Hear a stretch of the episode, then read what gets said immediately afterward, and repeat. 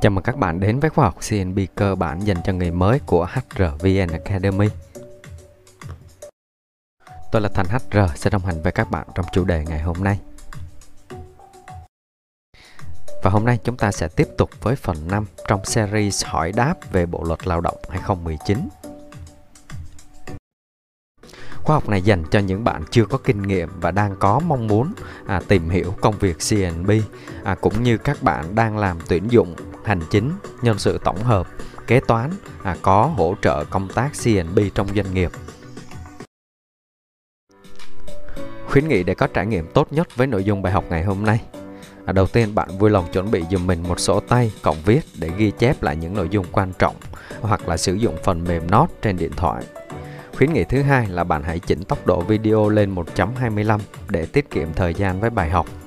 Ngoài ra bạn có thể tìm thành HR trên Internet với từ khóa HRVN Academy. À, bạn sẽ tìm thấy trang blog để xem lại nội dung bài học, kênh YouTube để xem lại các slide bài giảng và có thể nghe lại tất cả các nội dung ở trên nền tảng podcast à, với từ khóa HRVN Academy. À, và bạn cũng đừng quên đăng ký kênh để ủng hộ mình nhé. Mục tiêu của bài học ngày hôm nay thì trong thời gian vừa qua HRVN Academy có nhận được khá nhiều lời đề nghị à, về việc ra mắt một cái series hỏi đáp nhanh à, về Bộ luật Lao động 2019 cũng như những kiến thức liên quan đến việc áp dụng luật lao động à, để các bạn có thể nắm được nhanh hơn, dễ dàng hơn và đầy đủ hơn. Mình đã cùng nhau đi qua 50 câu hỏi đầu tiên trong series hỏi đáp nhanh về Bộ luật Lao động 2019. À, nếu mà bạn chưa xem thì có thể quay lại để xem trên kênh HRVN Academy. Và bây giờ mình tiếp tục với câu hỏi số 51. À, có thể ký hợp đồng lao động với đơn vị tiền tệ khác Việt Nam đồng hay không?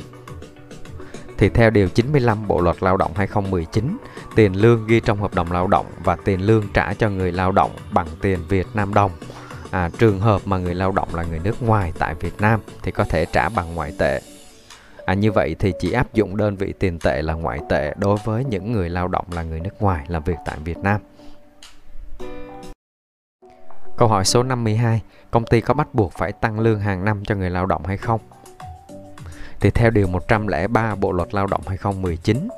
à, chế độ nâng lương, nâng bậc, phụ cấp, trợ cấp và các chế độ khuyến khích đối với người lao động thì được thỏa thuận trong hợp đồng lao động hoặc là thỏa ước lao động tập thể hoặc là quy định riêng của người sử dụng lao động, tức là công ty. À, như vậy thì công ty không bắt buộc phải nâng lương hàng năm cho người lao động nếu không có thỏa thuận à, cụ thể trong hợp đồng lao động hay là thỏa ước lao động tập thể.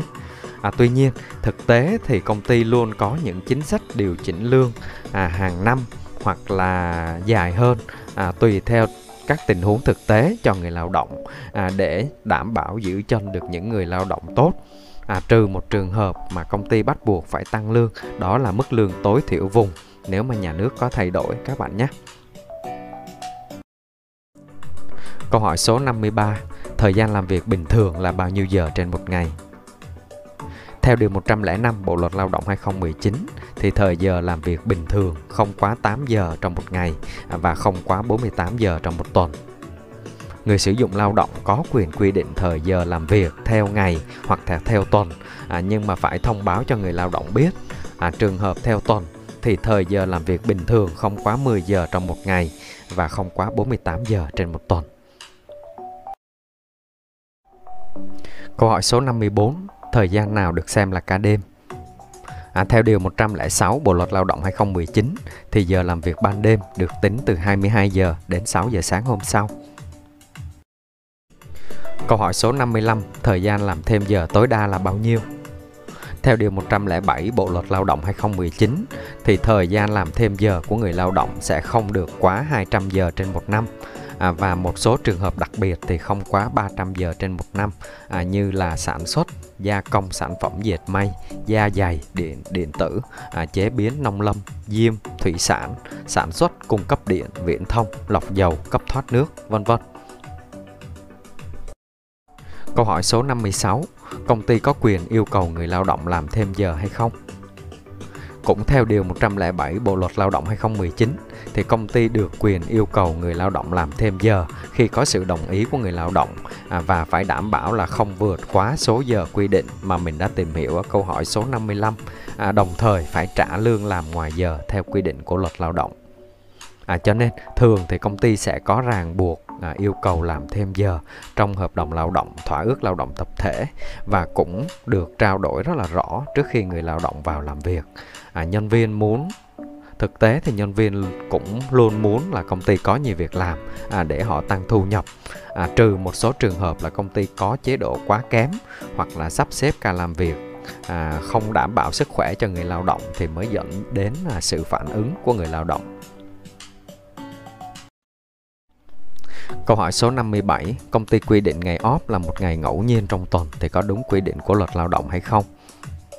À, theo điều 111 Bộ luật Lao động 2019 thì công ty hay là người sử dụng lao động có quyền quyết định sắp xếp ngày nghỉ hàng tuần vào ngày chủ nhật hoặc là ngày xác định khác trong tuần à, nhưng phải có quy định trong nội quy lao động.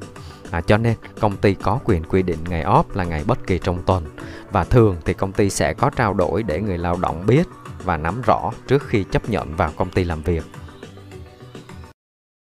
Câu hỏi số 58. Người lao động có bao nhiêu ngày nghỉ được tính lương trong một năm? À, theo Điều 112 Bộ Luật Lao động 2019 thì người lao động có tổng cộng là 11 ngày nghỉ được hưởng nguyên lương trên một năm. À, bao gồm đầu tiên là ngày Tết Dương lịch 1 tháng 1, ngày thứ hai là ngày 30 tháng 4, ngày thứ ba là ngày 1 tháng 5 à, và hai ngày Quốc Khánh 2 tháng 9, ngày 10 tháng 3 âm lịch là ngày dỗ tổ Hùng Vương và 5 ngày Tết Nguyên đán. Thì đây tổng cộng là 11 ngày nghỉ, à, người lao động sẽ được tính nguyên lương. Câu hỏi số 59, thời gian thử việc có được nghỉ hưởng phép năm hay không? À, theo Điều 65 Nghị định 145-2020 quy định về thời gian được coi là thời gian làm việc để tính số ngày nghỉ hàng năm của người lao động à, sẽ bao gồm thời gian học nghề, tập nghề, thời gian thử việc. À, tuy nhiên, à, khi kết thúc thời gian học nghề, tập nghề và thử việc, người à, người lao động phải tiếp tục làm việc cho người sử dụng lao động thì mới được tính ngày phép. À, còn khi trong thời gian thử việc à, tập nghề học nghề thì người lao động có được nghỉ tính vào phép năm hay không thì sẽ do công ty quy định à, một số công ty có chính sách tốt linh hoạt thì vẫn hỗ trợ à, tính ngày nghỉ phép năm cho người lao động trong thời gian này Câu hỏi số 60. Nếu người lao động nghỉ việc mà chưa dùng hết phép năm thì có được công ty thanh toán bằng tiền những ngày này hay không? À, theo Điều 113 Bộ Luật Lao động 2019 thì trong trường hợp do thôi việc bị mất việc làm mà người lao động chưa nghỉ hàng năm hoặc là chưa nghỉ hết số ngày nghỉ hàng năm thì sẽ được công ty thanh toán bằng tiền cho những ngày chưa nghỉ phép này. À, như vậy thì người lao động sẽ được thanh toán bằng tiền tương ứng với số ngày phép chưa nghỉ hết trong trường hợp này. Mình đã cùng nhau vừa hoàn thành 10 câu hỏi trong phần 5 à, series hỏi đáp về Bộ luật Lao động 2019 thì các bạn có thể đón xem tiếp phần 6 à, trong tuần tiếp theo trên kênh YouTube HRVN Academy.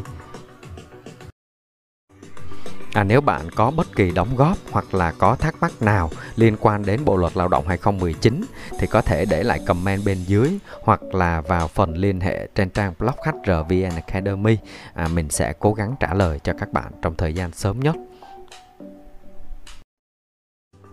Nếu bạn cảm thấy nội dung bài học ngày hôm nay hữu ích, hãy nhấn like để lan tỏa thông tin cũng như đừng quên đăng ký kênh để ủng hộ HRVN Academy. À, tôi là Thành HR đến từ HRVN Academy, khóa học nhân sự dành cho người mới. Xin chào và hẹn gặp lại các bạn trong bài học tiếp theo.